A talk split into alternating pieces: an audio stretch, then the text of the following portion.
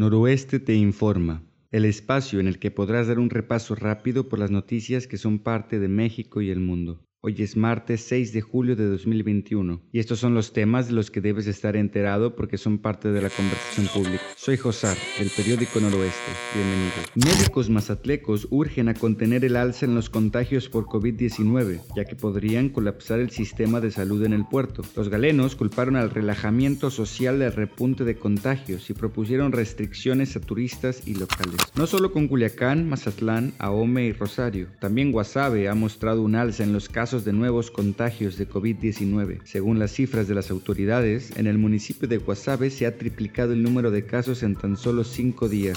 El 16 de junio de 2017, el joven Irving Moreno fue asesinado en la colonia Chapultepec y es hora de que nadie ha sido detenido y la investigación se encuentra paralizada. Esto provocó que la madre de la víctima haya interpuesto seis denuncias en contra de funcionarios de la Fiscalía. Simón Pedro Pérez López, defensor de los derechos humanos en una comunidad de Chiapas, fue asesinado. El activista se dirigía al mercado junto con su hijo cuando un motociclista se acercó y le disparó directamente.